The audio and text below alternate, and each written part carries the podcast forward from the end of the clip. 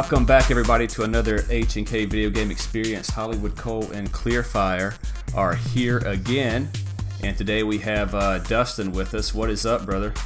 How you guys doing? I'm doing well. That's good to hear, dude. We are um, got something interesting today. Dustin. Well, first let me do an introduction for Dustin. Dustin is a uh, writer for the uh, Clarion Ledger newspaper in Mississippi, also Scott County Times, and uh, personal friend of ours. So we decided to try to do a fan versus hater for The Legend of Zelda: Breath of the Wild. I'm being a fan.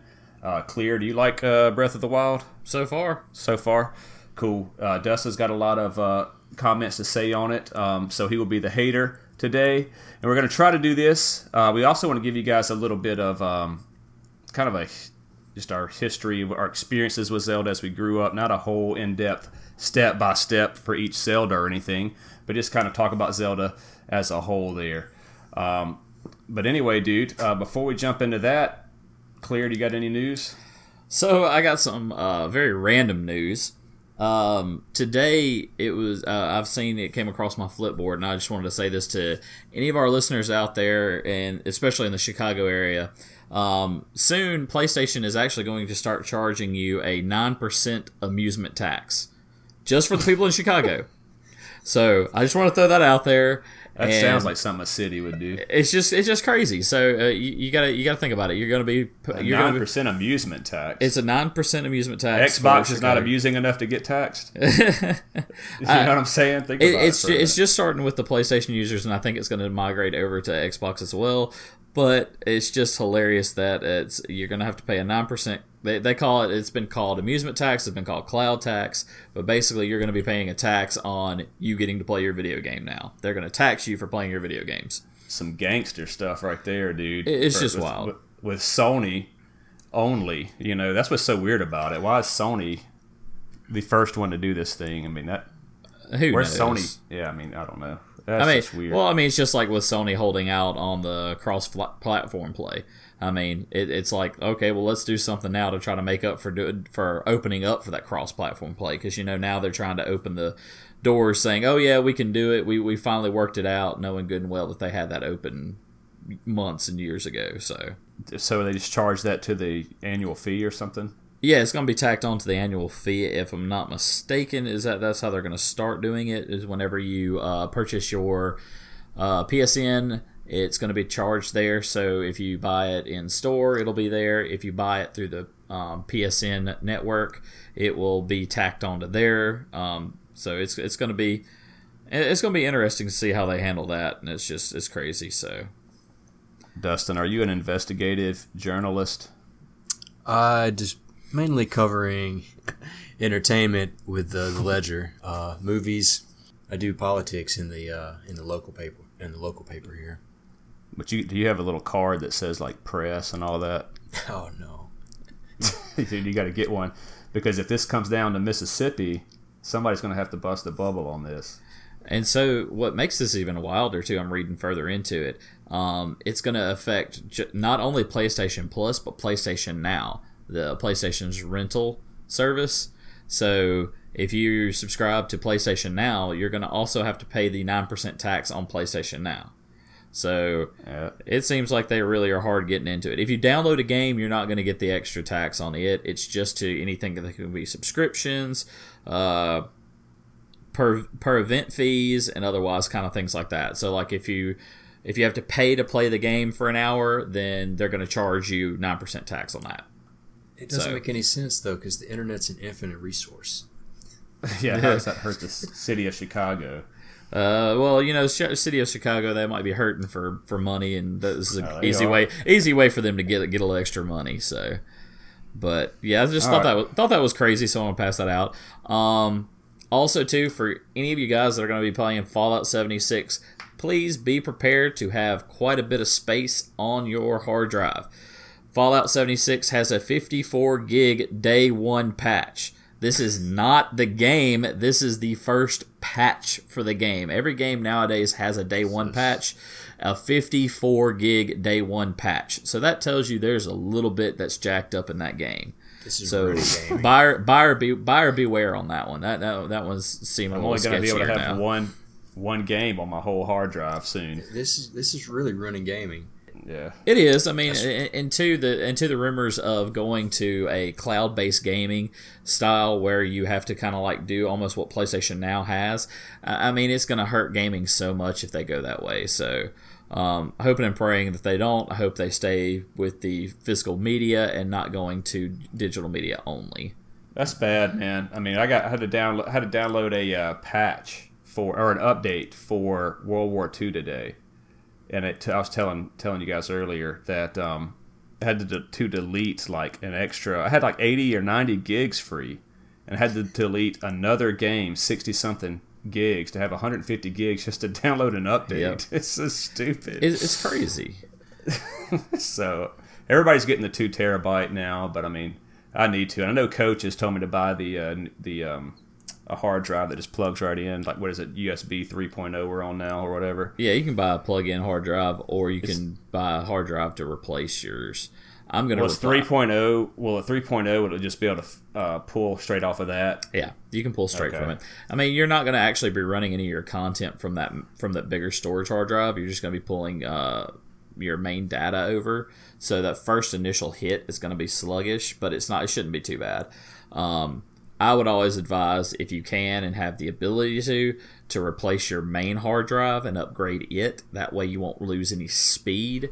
But that's you know up to the person. I mean, it definitely is beneficial be, to be able to plug up a hard drive just to USB and go like that. So.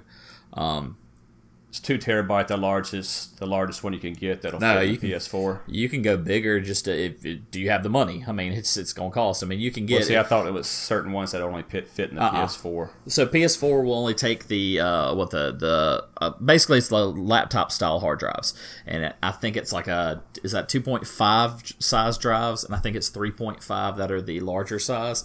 So if you just get a normal laptop size hard drive, which you can get an SSD that goes up to a terabyte. You can get uh, the hybrids. I think they go up to four terabytes. And then, of course, you can get a normal, just uh, platter style, and it'll go up to I think probably go eight to twelve terabytes. If, just if you have the money to go that much, then there you go. Well, so does it matter if you get an SSD or a plate for Matter, this? Matters for speed. It, it I mean, I thought you said it wasn't pulling though. It, it affect, well when you're when you're running a game, it's got to read some of the memory. You know, you can't just have it all in random access memory. You've got to have some over you know, over there from, from there. So it's going to be pulling some from your hard drive. It's got to, it takes the time to access it and load it into the system. So that load time, that beginning time, you know, let's just take. Um, I hate to use this example, but it's just the easiest one I can. Destiny two. So let's take this for example. You know, when you um, are in your ship ready to load down into um, whatever map you're going to, that yeah. time right there is when they're transferring all the data that they need to load that map or render that map for you during that time when you're flying. That's their load screen. Yeah. What it does is, is if you go with an SSD, that that screen will be super short because it just gonna it's gonna load it ten times faster. With a hybrid drive, it's also gonna load it faster. And the way a hybrid drive works is it's basically it has RAM on it, so it stores the memory. After so long, it speeds it up even faster to load into that specific game or doing that specific task. And then, of course, you've got your standard platter style H, uh, hard drive, which comes standard in all the systems. That's the slowest, of course. Okay. So you can change it up either way, like that. Um, and then the one other bit of news that I have is on the PlayStation Mini that's coming out. Uh, so it's been they have found out now that the PlayStation uh, that Sony decided to use the popular in- emulator, the PCSX. So basically, that emulator that you can get for free out there right now is what PlayStation decided to use as their system to run it. So can your Raspberry Pi emulate a PS? Yeah, it's uh, it's on my Raspberry Pi right now. It's all RetroPie. It's part of RetroPie. Okay. So yeah, it's yeah, it's stuff that you can get for free. You know, they just keep going further and further down this yeah, it's uh, it's rabbit hole here. It's it's open source hardware. So I mean, it, did you see the uh, interface already? I haven't seen, seen, that. I've I haven't seen, seen a picture of it, yet. and I'm assuming that it's the right one, but it's literally just uh, it's uh, you get a square of the game just like you know, I guess the disc or a picture, mm-hmm. and then I, don't know how to even describe it, but then it rotates, and then the next square, you know, bigger, and then it rotates, and it rotates just in the center screen. It's not like a side scroller like on the other two Super NES Mini and NES Mini, and then you get one save file for each game supposedly. But I mean, dude, I'm sorry, Nintendo's done it the best. Well, of course. I mean, you knew they the would. best. They, they, they've smoked. it. Dustin probably didn't think so, but they did. No, they've uh, they've got a bigger first party lineup. I, Or just the interface too. I mean, Sony's lineup is you know the original PlayStation was mostly third party driven, Very true. so yeah. Yeah. so it's got it's I don't know they're, they're all novelty devices though. Oh way. yeah, for sure. That's that's what they are. And then speaking of novelty devices, N64 Mini still hitting the rumor mill. They still expect that the Nintendo Direct that's happening later this month is going to announce the the N64 Mini. So be on the lookout. There's been more renderings hit the hit the internet. Um, just keep your eyes out if that's what you're looking for. Um, I think it would be a really smart move if they drop that for Christmas for the holiday season Yeah, because it, it, it would really it'd really be big for them. And I mean, everybody's clamoring for the next mini system from Nintendo. They they've done it. They've done the best job to date, and I, I really would like to see what they can do with the N64 Mini. I don't think it's going to hit before Christmas, man. I mean, it needs to, but it just seems like it's just pushed too late. I really, I really game feel well. I feel like it's too late in the game as well. Too, you've got to have a little bit of buzz going for it. And, and Yeah, don't get me wrong, got to ask for it. Yeah, don't get me wrong. There is buzz going for it, but if you drop it like two days before Black Friday, no parent is going to be prepared to go out fight the crowds like they do anyway to get that because they make their plan days in advance on what they're going to get on how and how they're going to do their stuff. I mean, I know I do. Uh, granted, I'm not doing Black Friday this year, but you know you, you plan out before you do something like that you've got to and especially with something like the nintendo mini to uh, the, the n64 mini to drop it right then and there i mean it's going to create too much chaos and i don't think that it sell i don't th- it, it would definitely sell but i don't think it would be as well received as if it had a special time itself to you know to come out What I what I'd like to see is for them to remake those games, some of those games, Mario sixty four, but also Ocarina of Time and Majora's Mask with the more modern graphics. Maybe even using the engine straight out of Breath of the Wild. It's Yeah, uh, that'd be cool. That would be awesome those games aren't really getting played by like there's a lot of people that have never played those games and they could uh update that Yeah. Uh, yeah, it could be cool. I mean, Nintendo just is all, Nintendo. I don't want to get too far ahead here because I know we're going to get into this part about Nintendo's just business strategies are always seem to be questionable at times. But uh, again, we'll get into that in a minute. But what you got anything else clear? That's that's about it in the in the big pieces of news. Those are you know the big big chunks that I've seen. I mean, be watching. They they've dropped Black Friday ads, so you can see there. Also, be careful when you're watching them. They, I read an I read an article today about some of the deceptive tactics that are happening with gaming and electronics in the Black Friday ads. So you know, watch out. You know, make sure you're doing your research on your Black Friday ads if you're just if you're going to hit those things. So. So they, I was at Target today, and they had a, uh Samsung TV. I think it was like a 50 inch, maybe been a 55. I don't remember. It was a 4K, a UHD, um, 120 megahertz scan, you know, rate and all that. Um, what else? Had three HDMI, which is good. But it's a Samsung. It's 550 bucks. And I was like, dude, that's a pretty good deal there. And almost they had the same. They had a, a curved one and a. Is the curve just a, a hype thing? Or It's does it basically do anything? It's basically a gimmick. I mean, yeah, you get yeah How you get different it? view. Yeah, you get different viewing angles on it, but eh. So I was gonna get one because my TV puts off so much heat, dude. I've had that thing since 2006, and it gets hot in this room. And it's 720, and I was just playing Xbox 360, and it's kind of what we always talk about the difference between a PS4 and a 360. I couldn't really see the difference. Obviously, not on my 720 TV that much, but even in pictures.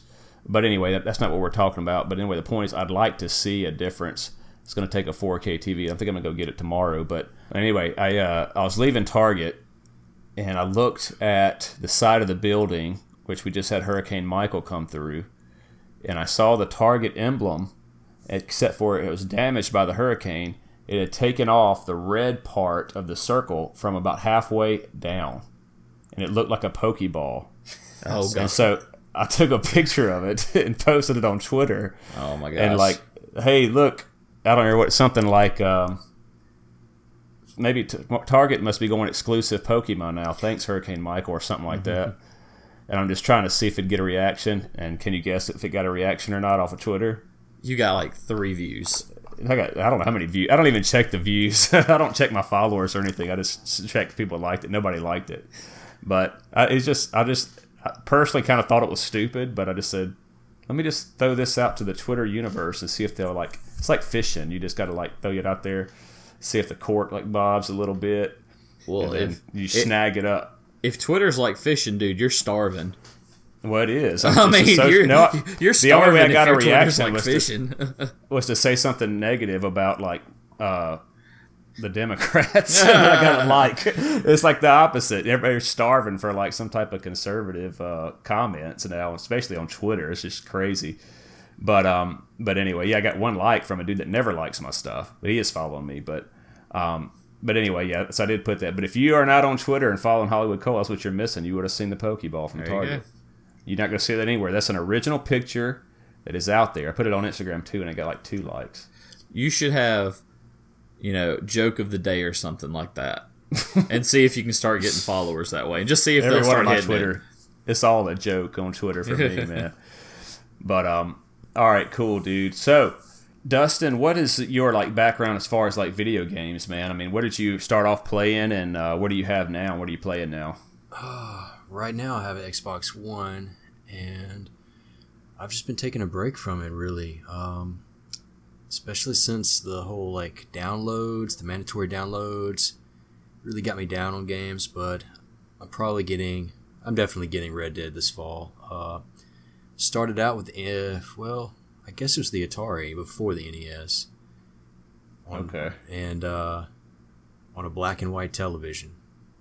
Nice. Frogger, E.T. E.T. didn't play so well. I think it was just the Atari that was black and white. Well, no, the TV was black and white because we later played Metroid on the same television, and it was in Nice. black and white. nice. That that would have probably been trippy. So you played. So you were uh, you played uh, regular NES, Super Nintendo. You pretty big into that Super NES Yeah. and so on, or NES. Or are you or are you more Sega? I I played a little bit of Sega. It was kind of cool back then. You know, it was a little bit different. Uh, they had the uh, not just like the Sonic game where it was the 3D where you're running down the track, but they also had uh, what was the one where you transform into the beasts? Um, Yeah, Altered Beast. Altered Beast. There you go. It was kind of you know it was different. It was um, but It's like a first arcade port back home. That and they had like Eternal arcade Champions, and it was real colorful. Um, yeah, Yeah. bloody. Um, but uh, mostly Super NES in the 16-bit era, and then I played a lot of both systems in the 32-bit era, uh, 32, 64-bit era. Yeah.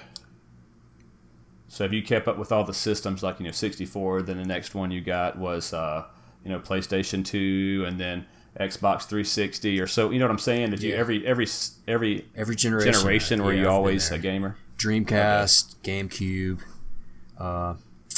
Then I went over to the 360. Uh, I didn't get the Wii because it was just the software.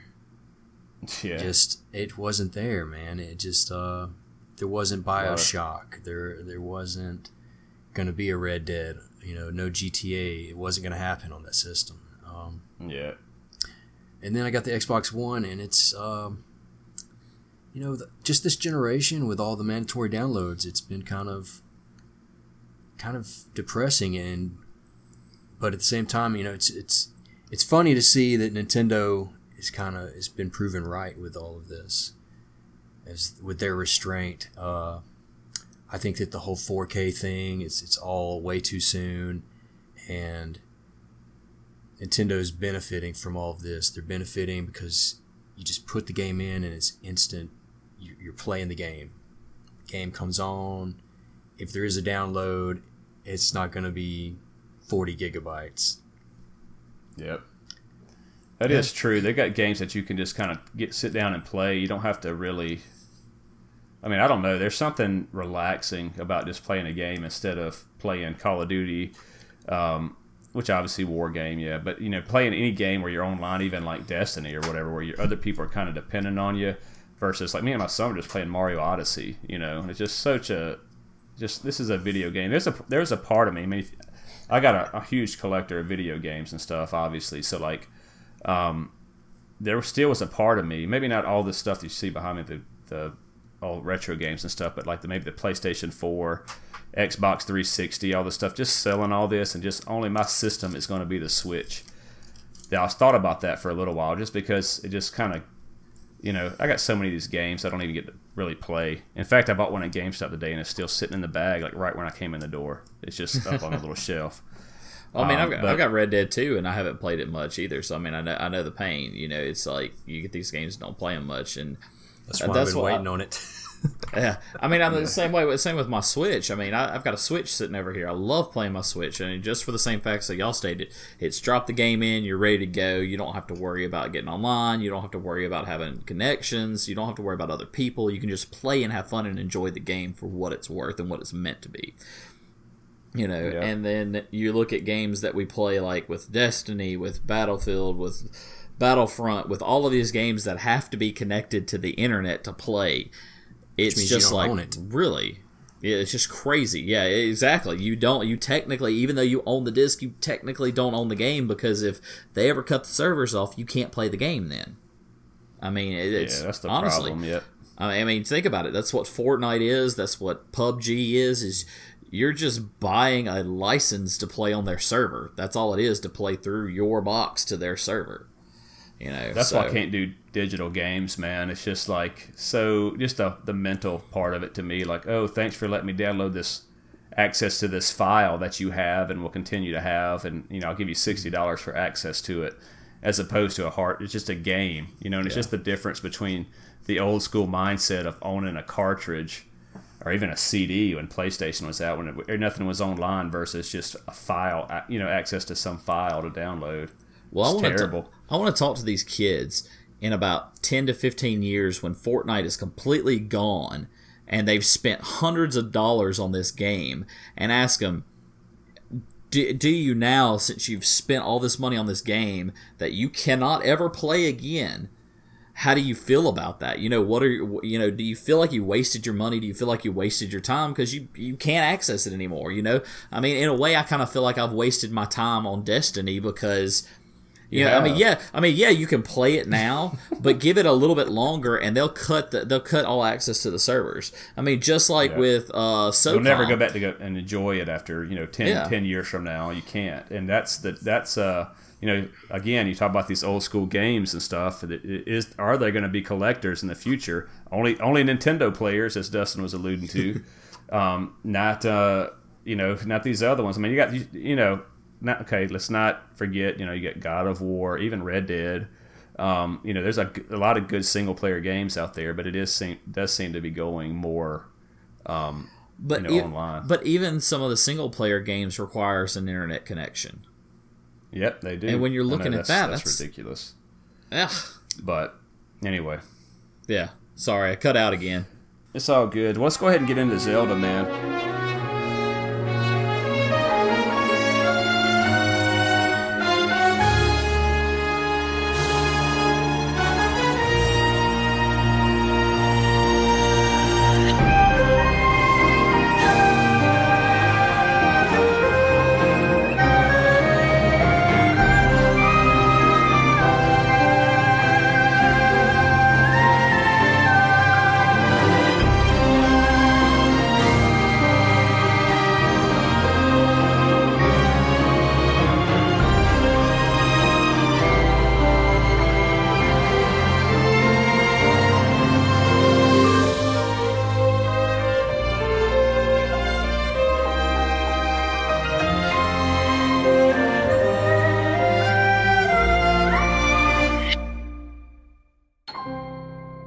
So let's just go ahead and talk about this. Uh, Zelda 1 um, as an open ended, you know, kind of open world adventure for the 8 bit era. And it just came along because people started wanting these more in-depth experiences that came around in the arcade era, and that's why, like we've heard, we've talked about before, the games were so hard. A lot of them are arcade ports on NES, so they just really didn't know how to what video games were. You know, even Mega Man, very difficult game. That's just thought it was that's what video games were. But uh, Zelda was kind of the new a new breath here. Um, you know, you starts you off. In fact, they were going to start you uh, with the sword. And they you know you, at the beginning of the game you have to go into the little cave and it says dangerous to go alone. You get the you get the uh, wooden sword. And they did that on purpose to try to show you like you know hey you're gonna have to discover stuff. Just kind of show you that you go in the cave and you pick stuff up. Kind of introduce you to this baby step you into this thing. And then it just sets you free and you had a little map that came with the game the only way that you kind of know where to go so they kind of made uh, you know a little magic there and obviously put help put Nintendo on the map, and it's definitely a classic. Everything's in fact every Zelda since then has pretty much been the exact same thing as far as killing Ganon and you know Link, and it's you know they got some timeline that's just just convoluted. That's oh, obviously an afterthought.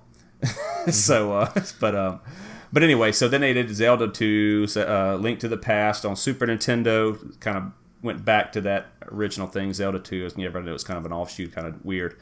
Ocarina of Time is where we start seeing this stuff change. And they had the Game Boy Link's Awakening, um, Minish Cap for Game Boy Advance, and all these other uh, Oracles and Seasons. I didn't really play any of those. Uh, I played Link's Awakening. Um, but it's just as far as the consoles go, not counting the handhelds. Or Ocarina of Time is where it kind of started shifting. Uh, it is a little, it is open world still, but it is kind of not as open world. It's a little bit more. You go here, you get this item, and you got to use that item on the boss. All right, cool. And you, you can kind of see this thing happening. You go to the next dungeon, you got to use this. Find an item, you're going to use that item on the boss. Then you access a little bit more into the world, and so on each time. So that's when you start seeing that it starts getting very, very linear and then they say, you know, Breath of the Wild comes out, and Miyamoto's like, you know, I want to take it back to the open world. That's why he invented the game to begin with, is because, as we we probably all know that uh, who I'm talking to knows this, but uh, if you don't, Miyamoto invented Zelda because he wanted to have a, that childlike wonder he had going into caves and stuff like that when he was a kid, running around Japan, and wanted to invent a game that could try to capture that, and that's what he did. So that being said, uh, you know, uh, Dustin, what is your favorite Zelda? I mean, so if you don't like, so for all intents and purposes, do you like Breath of the Wild first? Let's just say that. Uh, I had mixed feelings about it. There's good things about it, and there's bad things about it. Yep. Um, my favorite Zelda is Link to the Past. It's I think it finds it has the perfect balance between direction and freedom. Um, of course, you can pick up a chicken and throw it. Yeah. yeah, you can. But I've referenced uh, that a lot, so that's just, just um, a joke. it's it's immaculately designed. It's it's the perfect Zelda um, as far as dungeons and bosses and just finding that balance where like like Ocarina of Time, it started getting more. It was definitely more linear, and the world felt smaller. Even though it was really, really cool to see for the first time the sun rise, and you're in a 3D landscape, and it was real magical in that sense. But at the same time, it was kind of they had to devolve things because they were having they were clearly having trouble with 3D at that time. They were just trying to figure out how to build these games in 3D, and Zelda was just an incredibly huge 3D game. There was there was no 3D game like that for a while. Like it was maybe Shadow Man. Shadow Man, but it was you know Shadow Man. Shadow Man had before that. Shadow Man came out. Um, 98 or 99, I think. Um, yeah, it's it, about the same it, time. It was on the Dreamcast. Uh, didn't Ocarina of Time come out 90, 98, 98, or something? So I guess Shadow Man came out a little bit later. Um, Shadow Man was on the Dreamcast as well, so that was yeah. What so clear? What did you uh? What's your what's your favorite one? Um, I would say that probably my Uh-oh. favorite one. I'd probably have to say that. Something. Well, yeah, I'm reading the timeline because like the uh, the, yeah, the, what's it say? the timeline. You the timeline for Zelda? Or? The timeline of Zelda of all oh, the games yeah, in Zelda. It's crazy, but like, yeah, um, I would have to say like it'd be a split between um, a Link to the Past because I really love that game. I mean, you've heard me several times on the on this podcast say that I've lost time running around picking up a chicken and throwing a chicken there because I mean just it was just so much fun because you could do just so much. And it was just a really nice looking game on the Super Nintendo. So it's like a really clean looking game. Controls were really great. Really um, it was like a, a simple game but yet a really fun game. It wasn't like overly challenging but it's just a really a really enjoyable game. And then uh, with Ocarina of Time, I really loved playing it and going through the different timelines it had in its game as well. And speaking of that, Ocarina of Time actually splits the the Zelda game's timeline up. It's crazy.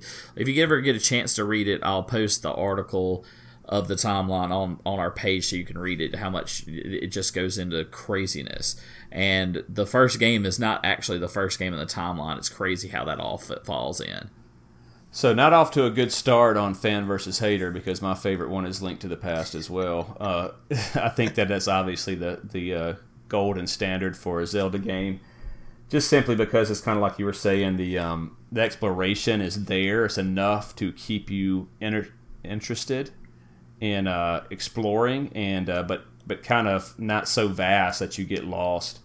But um, you know, that being said, I, you know, Breath of the Wild. After doing a little bit of research on this, uh, while I was playing Breath of the Wild, dude, I sat down and bought that game and I played it through I was done. I didn't play a single other game. I loved it. That's a you know like Red Dead Redemption Two. I've turned it off and played other games since then. You know, and I've said I've said on the uh, Smooth Ramblings that Red Dead Redemption One was my favorite game, our second favorite game um, which it was. So I love the Western thing, and, but Red Dead Redemption 2 will not didn't keep my attention like Breath of the Wild. So this is going to be a close one, uh, Link to the Past and Breath of the Wild. The only thing keeping Link to the Past up there is just because I've gone back and played it several times. But after doing my research, I do want to get it on the Switch again and play it again on the Switch. I got it on the Wii U. Yeah. Um, I think that the best 3D Zelda is Wind Waker. Yeah, me too. See, we're not going to have a good. Uh, see, good... see that one that that that one messed with me because I didn't I didn't like I didn't like the art on it. I I, I didn't I I'm I wasn't a huge fan of, of the cel shading type art style they did on Wind Waker. I just wasn't. It is goofy, but it just didn't. It up. just didn't fit for me. I mean, just I was like, eh, I lost interest way too quick in it. Just didn't play it. I see. You're talking about Ocarina of Time and the time travel thing, man. I mean, this is so. The fans were trying to piece together this timeline and just keep hassling Nintendo for a timeline. So they just came up with something just out of the blue. It's just ridiculous. I mean, it's not even a real timeline. There's no way they had this in. They should just say other that, than a link to the past and Zelda. Zelda Two was obviously a it is a known sequel to Zelda One, and a link to the past is obviously a prequel to that all, both of those. But I don't, you know. Other than the ones that are directly linked, they yeah. should just they should just portray each new entry as as just a different either timeline or alternate dimension, so you can do a different story each time. Yeah, just say there is no story. It's just a straight because you can't kill Z- Ganon and then Link is the hero. Even Link is the hero, and then it'll tell you about the history of a hero named Link in the in the game. The game itself story didn't even make sense. or like Link to the Past or whatever, or what was it? I don't remember. I think it was Link to the Past. And oh, in the past there was a hero.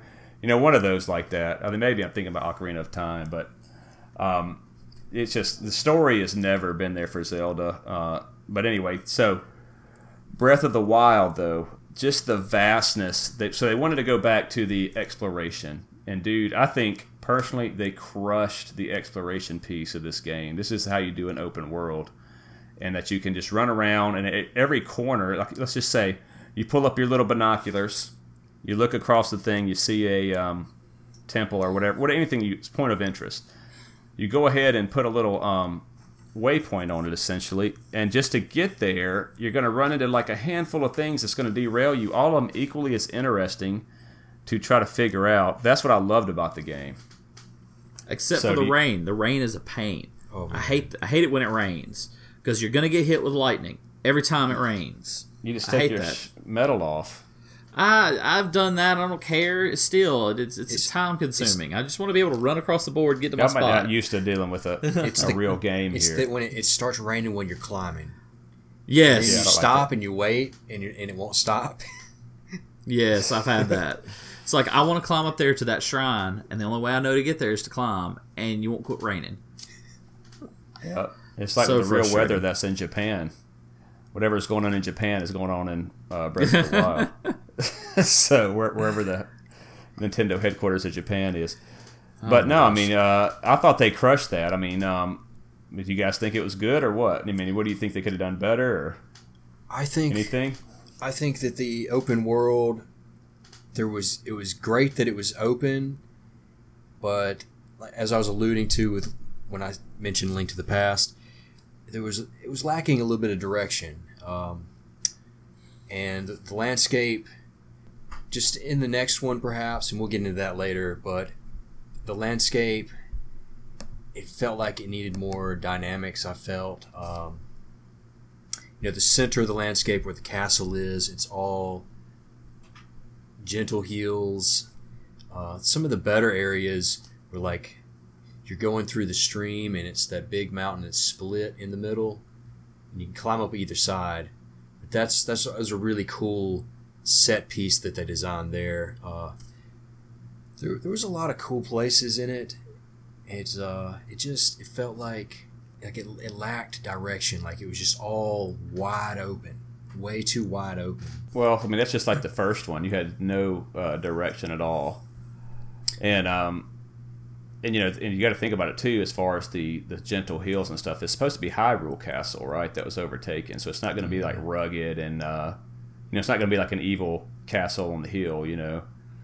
Um, but I mean, I, I thought the the open world dynamics. I mean, with the lightning and the metal, like we were just talking about, you throw a metal, throw something metal at. Uh, the Moblins or something, you know, now they they're the ones that are worried about getting struck by lightning and just you know throwing a rusty sword and the um, octo whatever they call them, uh, and they he'll chew it up and basically spit it out clean. Um, there's a million different things uh, that you could do that I that I liked in the dynamics. In fact, I think it's the most dynamic world. I, I don't even know. Uh, anything that you see, you can you can go to is what he kept saying, which I really like. The best the coolest thing that first stuck uh, just stood out for me for the world was the grass i remember the first time they showed off the game and, and the, they had done the they're doing the toon shading and it just enabled them with the limitations of the wii u hardware to be able to render the grass and animate it and you've got all the wind blowing through it uh, that was just that was something we haven't seen and, and since then everybody's doing grass I like the shell shaded stuff. What they did with it too. I mean, I think they did a good call there because it's just going to be, uh, you know, that's those are like timeless graphics. I mean, you can look at Borderlands. You can look at, uh, I mean, it's the the Wind Waker. Wind Waker HD on the Wii U is uh, phenomenal. The way that it looks. Uh, I, I love that that play. I hadn't finished that one. I didn't finish a lot of the ones uh, after Ocarina of Time. I, didn't, I don't think I finished a single one after Ocarina of Time except for Breath of the Wild. I'm just trying to remember. So, um, guys, I just let's let's do this then. Let's get your um. I I can't remember if we said this earlier or not, but let's get your overall first impressions. Uh, let's start with uh, Dustin. What's your overall first impression of Breath of the Wild? well when i first played it uh, i was really ready to get off the plateau at first and I, I you know it didn't really last that long so it wasn't i'm not huge into intro areas uh, like or uh, tutorials this one was light on the tutorial there wasn't really any of that where the controls were like skyward sword was insane like the whole first five hours was tutorials and yeah the whole like the whole first dungeon and everything uh and that's when i quit skyward sword i just couldn't take I it I didn't even. Yep, I barely played that one. I, I couldn't. I couldn't get into it. but when I so I've got off of the plateau, I initially I was just I was just like, all right, I'm just gonna go run wild any any direction I want to. Uh, so I took off toward the coastline and run into some of those chameleon type lizards. Uh, fought some of them. Got down to the coast. Uh, ended up climbing up over the mountains. Went through a valley. Encountered a centaur, and that wasn't happening. So I kept going. ended up over, you know, passed through a little bit of the desert. Figured out that I couldn't go anywhere in that because I didn't have the right clothes. So I looped back up into the main into the main valley uh, and went toward the first village you're supposed to go to, which I took a crazy route up over the mountains and climbed over the mountains, and it rained on me for a little bit and wouldn't let me climb for a little bit. But I didn't go up the path where you're supposed to meet like the little tree dude that takes all the little seeds that you collect all through the game. so yeah. I went through who knows like 20 something hours of the game and didn't know where that guy was. Never saw him. Yeah, he disappears and goes some back mm-hmm. somewhere else. yeah, you, I remember that. If you don't meet him, you know, you, well, if you don't go up that path to the village, like like I went over the mountains, you never run into the dude. So you don't like he's one little tiny needle in that whole map, and yeah. I just I passed him up by like a mile, and uh, it was a long time before I figured out that I was supposed to go find him and, and then trade in those to get weapon spots, weapon slots for the menu. But that was my first. That was my beginning of, of the game. So uh, you guys can talk about so your yeah, I mean, first. So mine is um, yeah the plateau. I mean I was ready to get off of there after about you know see I get it. I know this is a tutorial area and eventually I'm going to jump off this plateau and uh, with the little kite surfing thing and uh, hang glider with the hang glider and uh, and take on the world, man. I mean, I thought it was pretty cool. Um, just the way that they introduced the little uh, shrines and everything, and you know, got the old man there telling you how to do it. Uh, but anyway, once I got off the plateau, I mean, I can, everybody's kind of experiences the same. The plateau, like, yeah, okay, great introdu- introduction. Okay, I'm just looking at the graphics, kind of getting the feel of the controls. And then once when I got off the plateau, I run up in this moblin camp, right? And you're like, okay, how am I supposed to tackle this? Just run up there and hit him and all this. And then there's a little castle there that's busted up. Um, it wasn't actually little; it was um, pretty big or whatever. And I found a bow, and I'm like, oh, dude, I already got the bow. This is sick, you know. And then all the weapons are breaking, and I kind of heard about that. But um, you know, like, okay, I get a bow I can fire 15 times, and then I got to find another one. But um, but anyway, I thought it was uh, fun like that. I mean, I thought it was fun that you could just go anywhere. I kind of like the no direction. I love the stamina that you can climb the mountains and stuff. But I kind of thought, okay, how do you know? I walk up to this mountain because you know I heard that Miyamoto say that oh, you can go anywhere you can see. So you go to the mountain, all of a sudden he starts climbing up the mountain. So you're like, sweet, that's how you do it. This is how this is going to work. So it's pretty intuitive in that case, in that sense. And uh, I enjoyed it. I enjoyed the first. I couldn't wait to see what uh, what the rest of the game had in store at that point. So you bring up a good point when you mentioned weapon durability in there, and that's something that's new to the Zelda franchise. How did y'all feel about that? Because um, some of my other friends that I game with gave me mixed reactions when I asked them the same question. Because before I played the game, I wanted to know a little bit about it.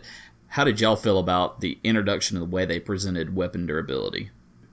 That needs to go. That's they.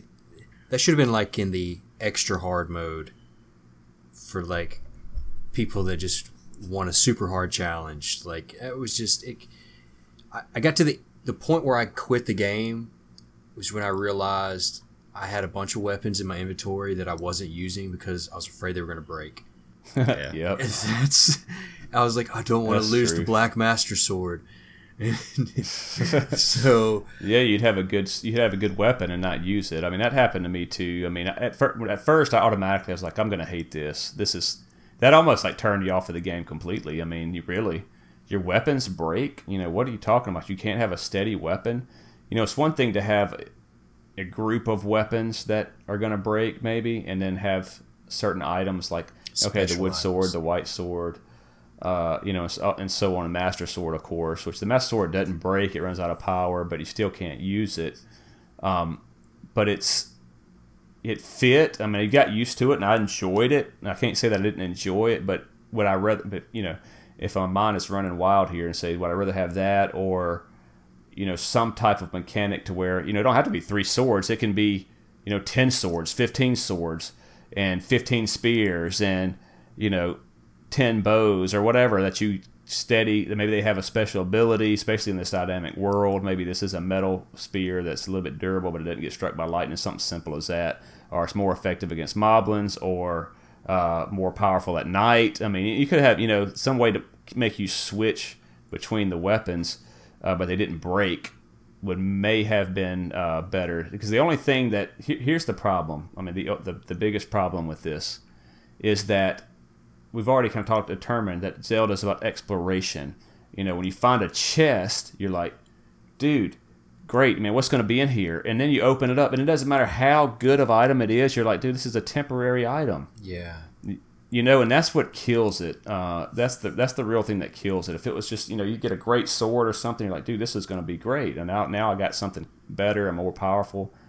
But uh, I mean, I guess your clothes, uh, you know, they weren't temporary, but um, you know everything else you want weapons. I mean that's what's fun about it. So i mean that that choice there they're trying to reinvent it a little bit. Uh, should they keep that mechanic or add something? I think they should kind of take that back to the drawing board as well uh, and kind of do something that i was talking about with just finding various different weapons. I mean it's the wrong kind of realism in a video game.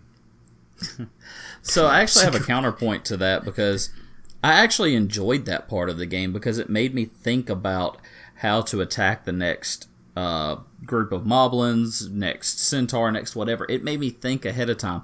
Okay, I've got these specific weapons. How am I going to use these to help better my fights? How am I going to go when I go attack this? It made me actually think of more of a strategy. And every time I think of Zelda, I think of exploration, but I also think of okay, what's the strategy I take? You know, how do I tackle this?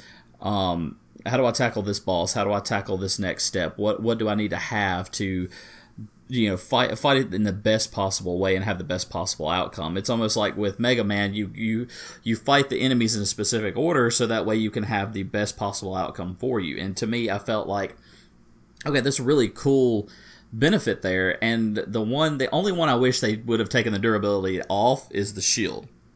I felt like the shield should have been more durable or had no durability to it because I mean, it, it, it can take hits and it, it can constantly take hits. Maybe it's a little, you know, less efficient at blocking hits later down the road, but it shouldn't have lost durability because it's just not going to stop. Yes, it could break, but when you get if to like wood. steel and yeah, like the wood ones, they should be able to break. But when you get to the metal shields, you know, they should just get weaker. Not really. So you it know, they, they should break. having a metal shield. Yeah, yeah, so. I mean, I, I, can certainly see that. I mean, when you start again, kind of, I'm, I'm kind of going to keep uh, comparing this to the old Zeldas, um, but like uh, like we were just talking about, you go to like just take Link to the Past, the first crystal world where you find the hammer, and then at the, the final boss, guess what? You got to use the hammer. So that's the strategy, right? You know that you're t- kind of talking about, and it's you kind of know, okay I got the hook shot in this uh, map, so I'm going to have to use the hook shot on the boss, or in this labyrinth, I got to use it on the boss. You know, so that's that's a very basic type of strategy. And what you're talking about, clear, is uh, that's that's very good point. I mean, that's what make made me enjoy those weapons as well. Uh, that that broke like that. Uh, because you kind of have it now instead of that little simple ball strategy, you do have to have a strategy for every fight, and it makes mm-hmm. you think a little bit. And I, I mean, like I said, I enjoyed the the game and it's with that mechanic in there. It's just would I rather see a different one? I don't know. I mean, it's tough. I mean, that's a tough choice. I'm actually fine with that mechanic. So, um, but you know, that's that's just part of Zelda, in my opinion. Um, so another thing that I want to ask both of y'all is Zelda. It, I, throughout all of Zeldas, you have the heart containers. As far as I know, all the Zeldas have the heart containers did you how do you how did you feel about the way that you had to gain heart containers in this?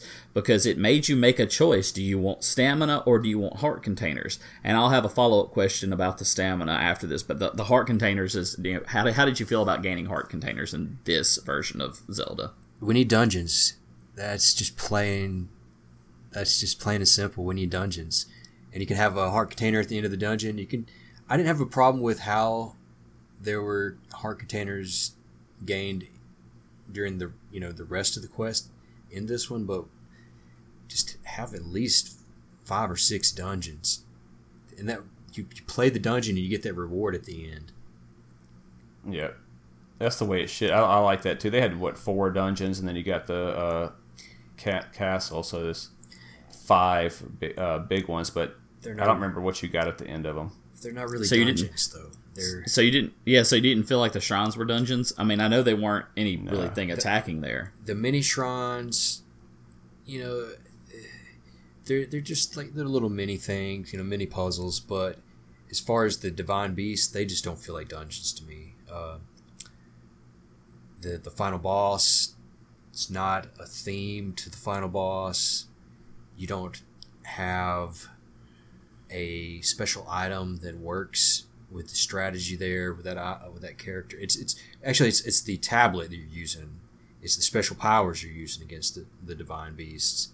Um, Yeah, I, I the best one that it worked with was the ice where you, you create the ice cubes or he's shooting the Yeah. ice cubes at you and you have to blow them out of the air. I think it was.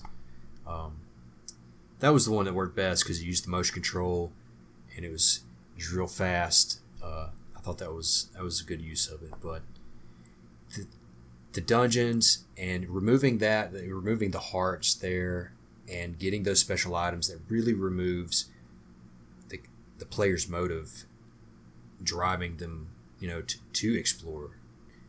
You know you want to find that dungeon that's just under a stump.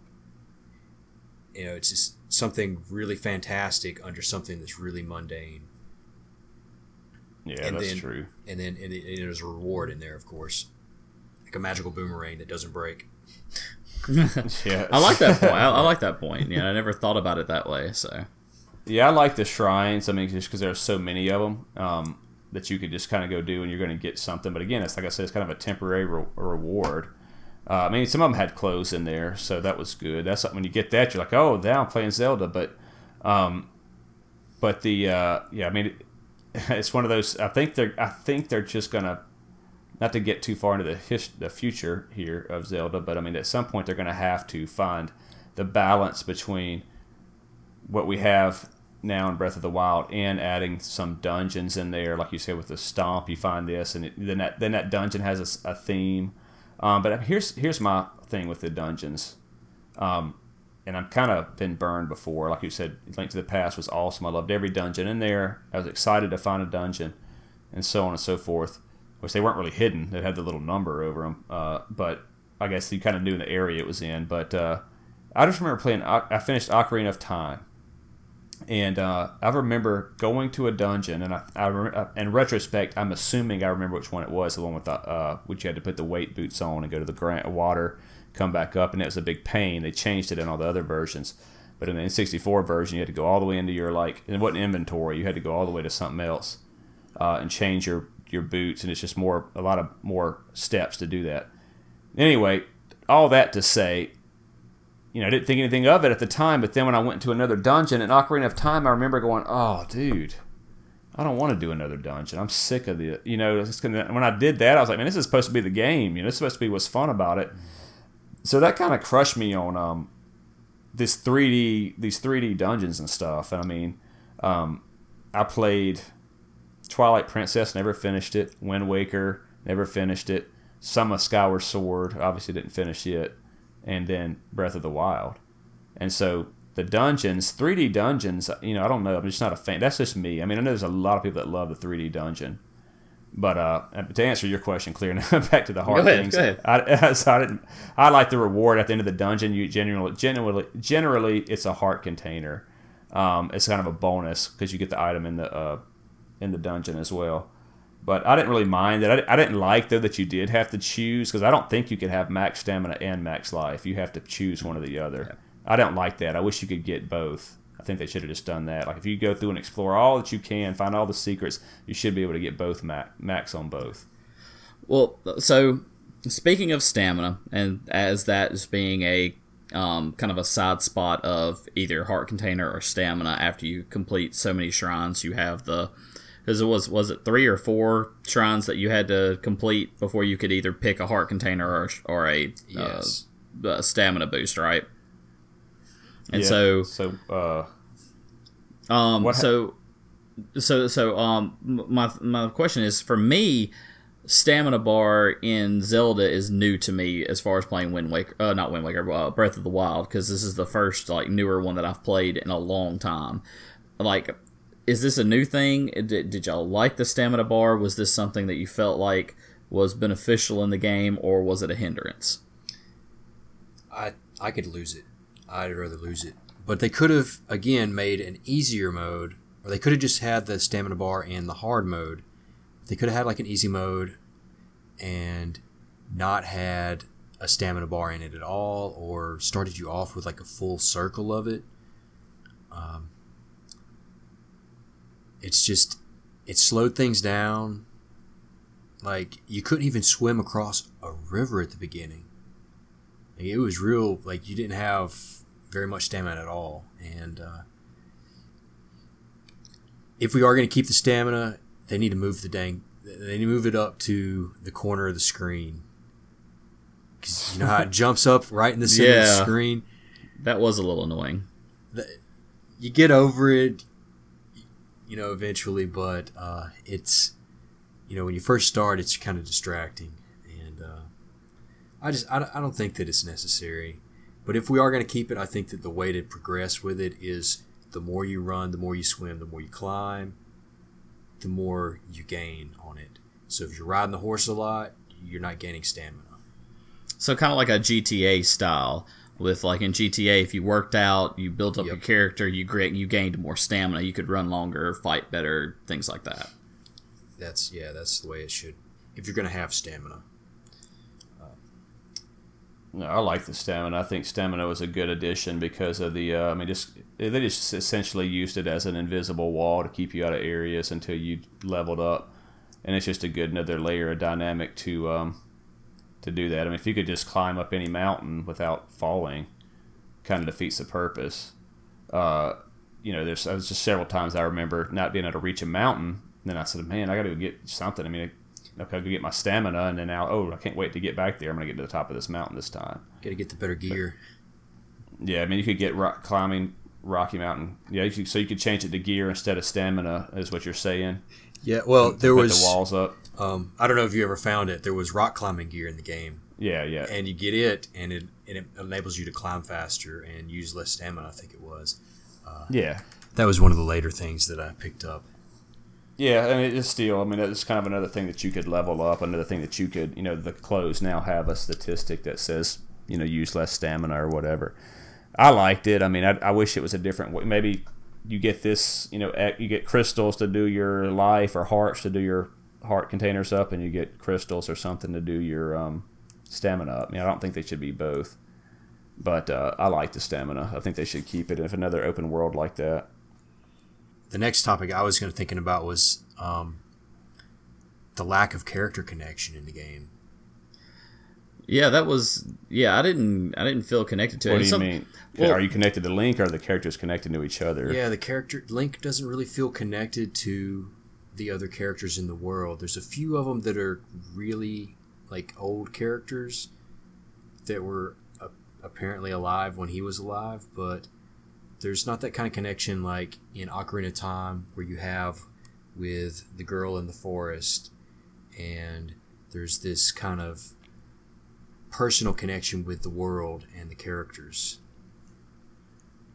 Well, it feels like to me, and like the, uh, just to add into that, just because that's that was a thing for me is like, you know, Link was what it technically is like really old. He was put in stasis or whatever, and woke years. up to the yeah, for 100 years and woke up into this time. So, I mean, yeah, he would have a disconnect, in my opinion, just because all these people only knew about the myth of Link, not actual Link. You know, you have a few that were like, oh, yeah, I remember you, Link. I was, you know, whatever. But it, it, there's to be that disconnect. I think that that. I didn't like it, but yet when I think back when I think back on it, I think it fits just because of the way they did the storyline. Once again, though, it also feels like it was kind of a jumbled storyline as well too. So, So how did this, how does Zelda survive a hundred years, or any of them survive a hundred years if he was That's fridge in logic. stasis? What's that? Fridge Freezer logic. man. Yeah, fridge Uh, logic. yeah, were they all frozen? No, no. Fridge logic is a term from Hitchcock. He says that uh, fridge logic is when you get home after you see a movie, and you're poking around in the fridge, and and you're you're getting the the, the cold chicken out, and that's when you think back and you realize there's a plot hole in the movie. That's a huge plot hole. Us froze for a hundred years, Link. That's why you don't remember us. Oh, We grew uh, up. They should have had Yeah. a twist ending where you free her and then she like ages all at once and turns into a raisin. yeah, like Zelda's That's kid or something. I mean, but uh, as far as the disconnect goes, man, I've never had a you know in Zelda a connection to any of the stories. I mean, it's always the old woman. Uh, like I'm trying to think of Link to the Past. If there's any characters there at all, uh, the man and the sanctuary. I mean, nobody really. The kid with the flute and the mother that Yeah, see, I didn't. it was it was very it, that was the beginning of it but when then when you get into Ocarina of Time what was the character's name Sarita Like the little girl at the ranch or something. no no no um the girl in the forest one of the Ko- Kokiri kids Oh yeah, I don't remember that far back. and so there was that it wasn't just Zelda and Link it was there was his connection with that character and um and then you you Well- went on the little adventure with the Zoras um it just it felt it felt like you were connected to the world more I I feel uh, where with this one there just there wasn't there really just wasn't a character other than Zelda Zelda's but Zelda Well- you never encounter her until the end anytime you do a silent protagonist, it, it's just to me. I mean, it just it doesn't. It's weird, and there's debates on whether you you know silent protagonist draws you into the game more or uh, because oh I can be that character, which you know no they're not talk. I don't. I can't change what they're saying. I can't answer anything. It's not me. I'm still watching a story unfold. So let my character play in the story. You know, um, that's my whole uh, debate on that. But anytime there's a silent protagonist, it just I just it just is awkward. And in fact, not to get too derailed, but Chrono Trigger, um, spoiler for Chrono Trigger, Chrono dies at some point in the mo- in the show or the game. I mean, it's a movie. In the uh, game, you have to go get a doll and bring him back. Um, and now you got Chrono again. Well, at that point on, I started noticing like Chrono's weird because he's not talking. And I didn't even realize that Chrono was being a silent protagonist until after that. And that's like that's like seventy five percent through the game. I don't know if you played uh, Chrono Trigger. I never played But- Yeah, so I mean, people that are, anyway. The point is that story was good, and it. But you know, but anyway, I noticed at some point, like man, something's weird, and that game's one of my, you know, that's like my number four favorite game. But I mean, so I love the game. Don't get me wrong, but uh, it threw threw you off a little bit. You, you know, so I, I hate silent protagonists. And if you're going to give me a silent protagonist in Link, there's never going to be a connection amongst the characters from my character who says nothing to the story characters. You know what I'm saying? So I just never expected it to be a connection. So, well, I hate to do this, but I'm gonna fast track us through this a little bit. So we've talked about you know basic the beginnings and everything, just to kind of the feel of the game. The uh, and I for, forget what they're called, the four beasts that you have to fight before you can fight Ganon. How did y'all feel about the way that they put that into the game? You know, because that basically took the place of, like Dustin was saying earlier, that basically takes the place of dungeons.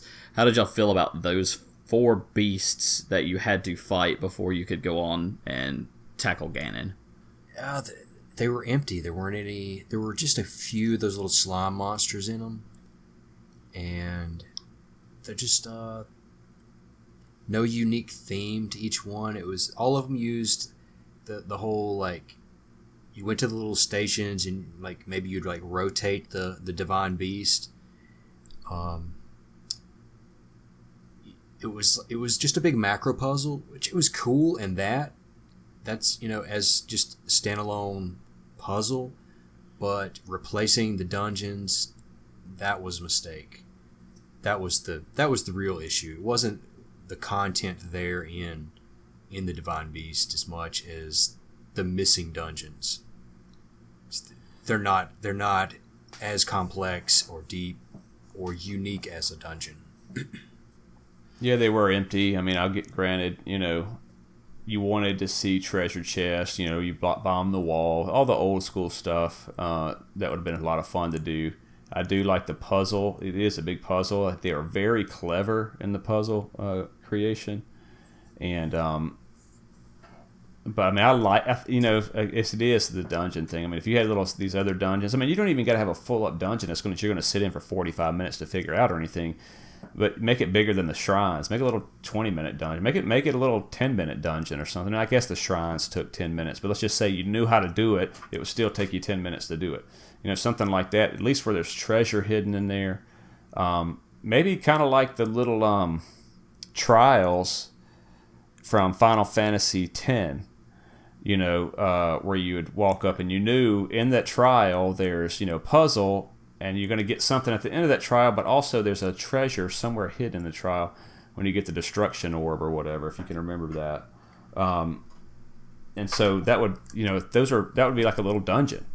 And maybe something like that for Zelda. But as far as the Divine Beast, I mean, I kind of like the story of it, but, uh, and I kind of like the worlds. I go to the flying world, go to the, the desert and go to the and how you kind of got to get to the beast and I thought they did good with that. I mean, and then then it, the, what happens when you kill him or get get control of it again or whatever. I thought it was pretty good. I thought the closest thing to dungeons in the game were actually the mazes.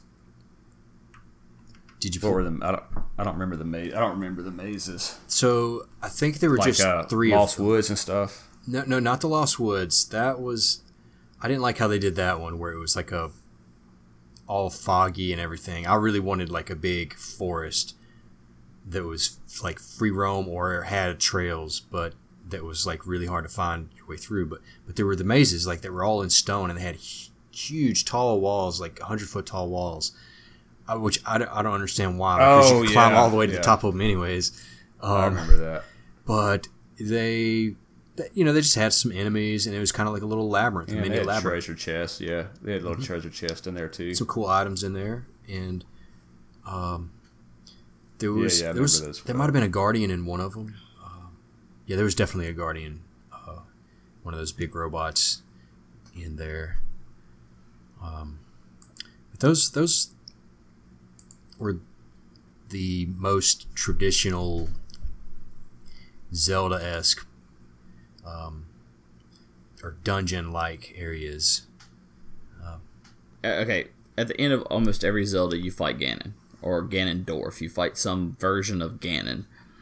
How did y'all feel about the this Ganon fight? I haven't gotten to that Ganon fight. You know, I know they call it Calamity Ga- Ganon, and I don't know the whole story behind it yet, just because I haven't gotten that far in playing it. So, tell me something about that and how y'all feel about the way that they did that. Uh, let's Hollywood. Let's hear yours first this time. Um, I'm trying to remember it. Uh, well, I remember he's flying around, and uh, I think it's still a motion control thing. You got to kill him. I can't remember exactly. Uh, but I thought the fight, and I can't remember if he turns into the big Ganon monster at the end. I think he does. Yeah, he does. Uh, I mean, it was a it's fine. I like the fight. I like the I like the castle. I mean, the castle was massive. Um, you can get some good weapons in there, but again, it's still temporary. I mean, there's nothing like that I remember that. I mean, if I can just right like right at the beginning of the game, you can run off into the castle and find some really good item. If you can kind of sneak around or figure out how to, you know, just if your fast twitch muscles are on point or whatever to get the item and run out with it and then finish your adventure that way with something really cool. That'd, that'd have been nice. But anyway, the point is the castle was real good. The build up to get there, I thought it was a good difficulty. Um, you know, it, it kind of switches to that little map of the of the Hyrule Castle. Uh, and there's a lot of ways to get to the top of it and get to Ganon. But the Ganon fight itself, I mean, that, well, that just goes to show you how memorable was it. I do vaguely remember it. I don't remember the mechanics that you had to do to defeat him. I remember he's just a guy flying around. You kill him, then he's this huge, massive thing, and I'm pretty sure you got to kind of use your little um, hang glider to get to a certain height, and so you can shoot shoot at a glowing part somewhere. I can't remember exactly how it how it went down, but that kind of tells you right there. And actually, I got the good ending somehow. Um, and I was like, okay. I mean, again, it's but it is. You know, I'm not really connected. I don't really care about rescuing Zelda. I mean, you want to. That's just the whole thing. It's always like that. It's just more about the adventure to me. That's probably why I like this one better. Yeah, usually Ganon, the Ganon fights are are a letdown. I think. In Ocarina of Time, you're just bouncing the orb back and forth with him. Um, in Wind Waker, is a giant puppet or a marionette. you guys remember that? It's um, I never got that that far. It, yeah, it's a giant marionette. Uh, Ganon. It's it was kind of a letdown. Um, that sounds quite corny, right there. That sounds very corny. Yes, uh, you gotta hit the hand that's controlling it. Um, it's just I, a big hand right there. I think you cut the strings. Man, it's been forever since I played that boss fight. But the other boss fights in that game are top notch. Some of the the best dungeons and bosses in a 3D Zelda game. The camera work in that one's great. Th- this one, I think, borrows a lot more from that one in terms of the, the camera work compared to Twilight Princess, where the camera was just you, you go left and right, and and then there was no camera in Skyward Sword. Um, but Ganon, you know, it's just a giant monster, and then he gets even bigger at the end. He's you go out into the overworld, and he's just he's yeah. just two hundred foot tall, and like you ride around, and and I, I can hardly remember. I fought him one time. You know, more importantly, I think would be that uh, since you can beat him with in you know at, at any point, I think that beating Ganon should change the world. It's kind of like in Link to the Past, where you get to the halfway point in the game and you think you beat the game, but boom, you're in the dark world. Yeah. Except for oh, like yeah. here you kill Ganon and like it changes things, perhaps for the better. Um, there's just like after you beat him and then you it sets you back out into the world and nothing's changed really. Like the yeah. game's supposed to continue. Well, that's a, this is the testament here to this to this game. I mean, if you really talk about open world, what does that really mean? I'm just thinking about this as you're talking about this. Isn't It's a pretty good point. Um, I've gone back and played Link to the Past several times, original Zelda several times. Um, and in an open world, there should be multiple ways to do business, and there is, but you really should leave it um, to make you want to come back and do it again. And I say that thinking that's the way that it should be, but now I'm trying to think of an open world game that, besides I guess Link to the Past, that I really went back to, other than Final Fantasy VI and and stuff like that. Any RPG I, I do. Um, but you know what I'm saying? There's multiple ways to do it. There should be multiple ways to do it, multiple different items every time you go through it that maybe you didn't find. Um, and I'm sure there are, but it's not really worth a broken sword to go back and play it again. Anyway, I just hadn't played it again. I really don't. I have the desire to go back, and I just I know if I buy the Switch version, I'll play it for a minute, and then I'll just be like, okay, yeah, I'm done. You know, so I just don't think I'd ever go back and play it all the way through again. And in an open world game, that just kind of seems like a kind of bit a bit of a foul. I should be wanting to go back through and explore it again.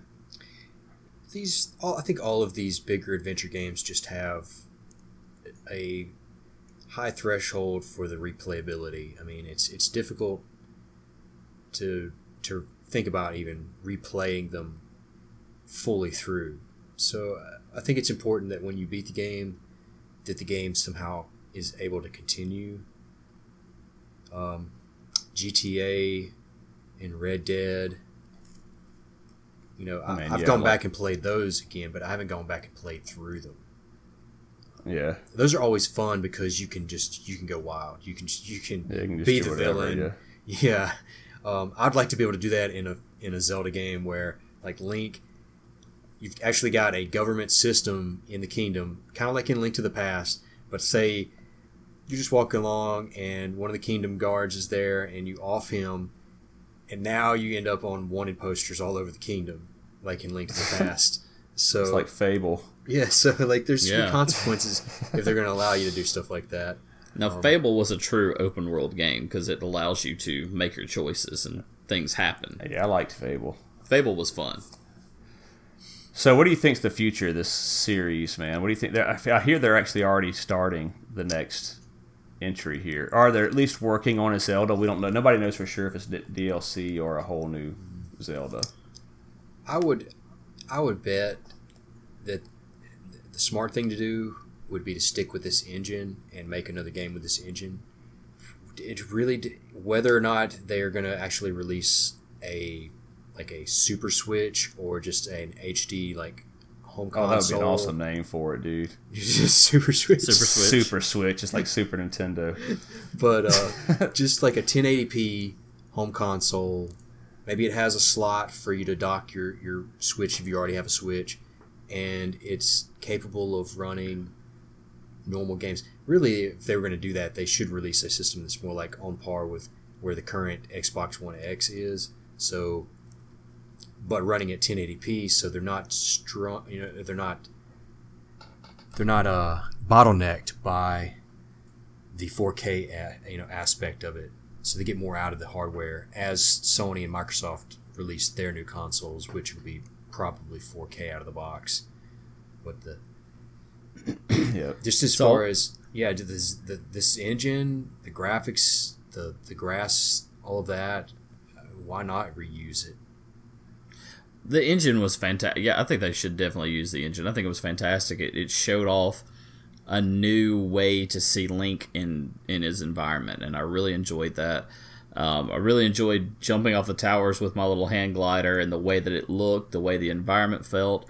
Even though I talked earlier about how much I hated the rain because I always got electrocuted in it, it was awesome to see the way that the environment changed. Uh, the, the environment changed as you went through it with the rain, with the sun with the snow, the desert, and all that. I really enjoyed all of that. So, I mean, I think it's a great idea if they stuck with this and just built upon what they have here.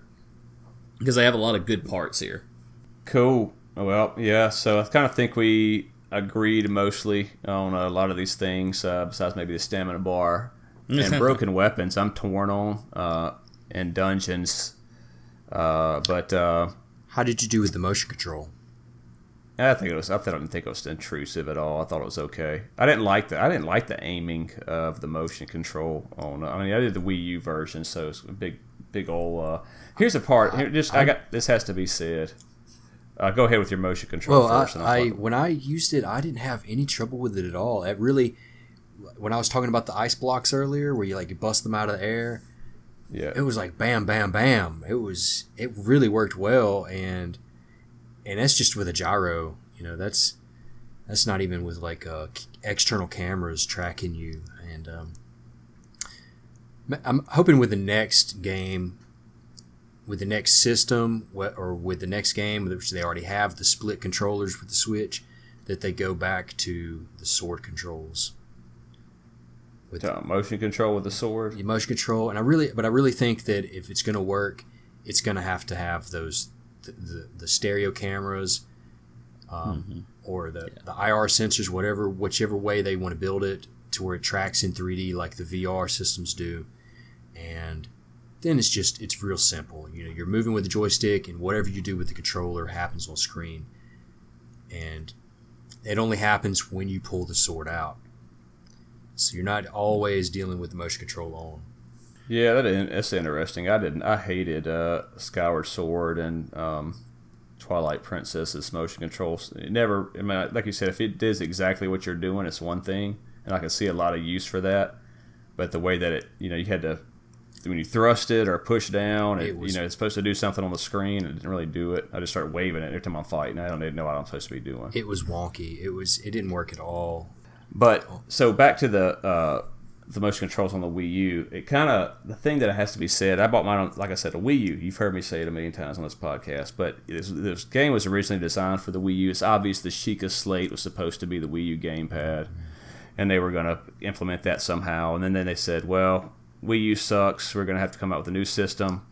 Let's have a killer app uh, for the Switch, and that's what they did. All this hype about, oh, we, we, we, we couldn't get quite what we wanted, so we needed to do it for the Switch. No, you didn't. You needed to sell Switch and that's perfectly fine. You knew it would, but they took off the little uh, the gamepad doesn't have you know to say look at the TV screen or something like that. They took that part off of the Wii U, so you wouldn't buy it on the Wii U, which kind of burned me up a little bit. It didn't burn me up. I wasn't super mad about it, but I didn't. I knew they didn't want it to have an advantage. But it's like, dude, if the Wii U is such a small community that you're going to re-release Tropical Freeze, if you're going to re-release Mario 8 and essentially Splatoon with the updated patch and call it Splatoon 2, um, and uh, you know got all these other ones, Hyrule Warriors. I mean, all these other games that are great games that need to be played, but if it, if the the little uh, customer base is so small, why couldn't you just leave it normal? You know, and reward those Wii U members, uh, people that supported your system, with a different, little, slightly different version.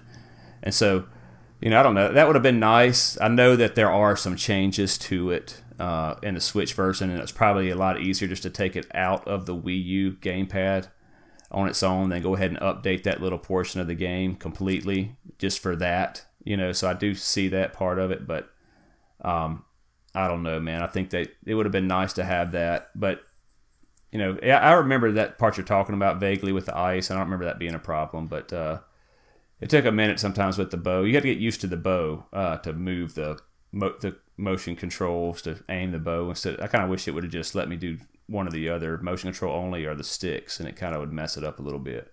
I've never really both of them. I haven't really been a big fan of the bow in the 3D games. It's just not my weapon of choice. Um, yeah. I, I like the boomerang, but the boomerang was virtually useless in this.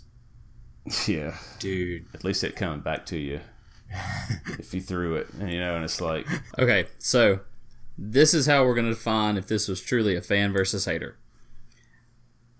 Tell me your overall opinion of the game, and would you play it again? Marcus, go for or Hollywood, go first. Yeah, I would uh, play it again, and I liked it a lot. I'll give it a nine out of ten. Um, I gave it.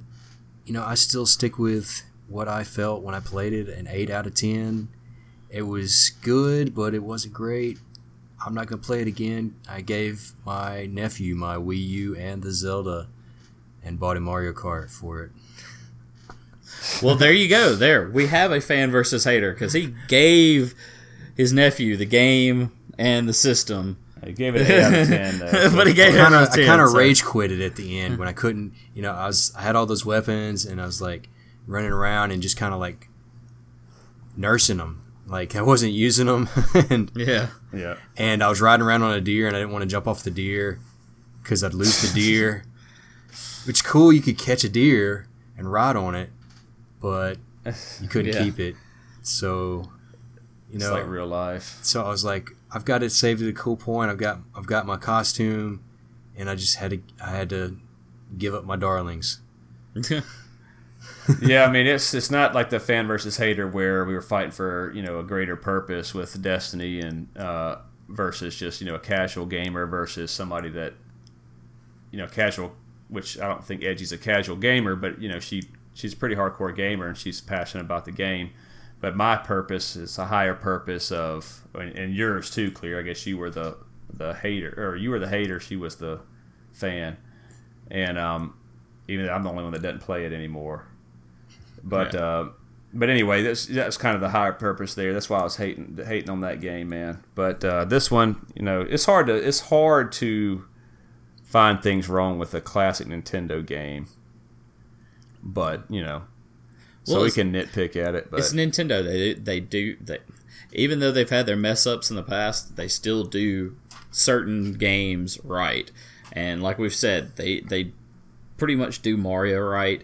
They pretty much do Link right. I mean, if they're gonna put a Zelda together, they're gonna put that game to where it has some sort of fan, fun factor in it that makes people want to play it. The next Mario needs to be free roam. Uh, this uh, yes, is the, the awesome. thing that that needs to be taken away from this game. There's the, the best part about it is the open world, and uh, that's definitely Mario needs to be. I want to go to the Mushroom Kingdom. I want to get the Tanuki suit. I want to fly. It's that simple. That's it's yeah, that's cool. My my demands, my what entertains me is is super simple. Frog suits, Tanuki suits, fireballs. 3D Mario 3 just the, I want to, you know, just the, the, Mushroom Kingdom. It's it's like uh, it's real basic. It's just like going to Hyrule in 3D for the first time. You want to you want to yeah. experience that. Well, Yeah. Nintendo, you heard it first. Here are our demands for your next Mario. Yeah, Odyssey was pretty cool. I mean, it's 3D. I mean, it's open world per stage you go to. It's like jumping in the painting. Uh, they're massive worlds, some of them, but uh, I liked it. I actually got well. I can't. I don't want to spoil the game for some people that hadn't played it yet. But uh, we finished. We we killed Bowser, and then it opens up to kind of what you're talking about.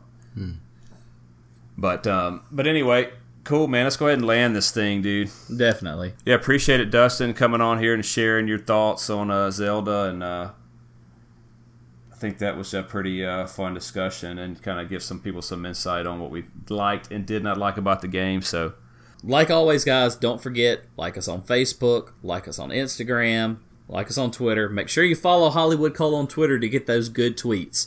And remember, it's HolliwoodKole, H O L L I W O O D K O L E, and Kleerfyre, K L E R F Y R E. That you check us out Instagram, Facebook, Twitter, and also to uh, Podbean is where we where we drop our podcast. You can get it from Spotify, you can get it from iTunes, you can get it iHeartRadio, you can get it to podca- Podcast Addict, Cad- Castbox, basically anywhere you can get a podcast, you can find us most likely. cool, man. Thanks, guys. We'll uh, see you guys later. Thanks, guys.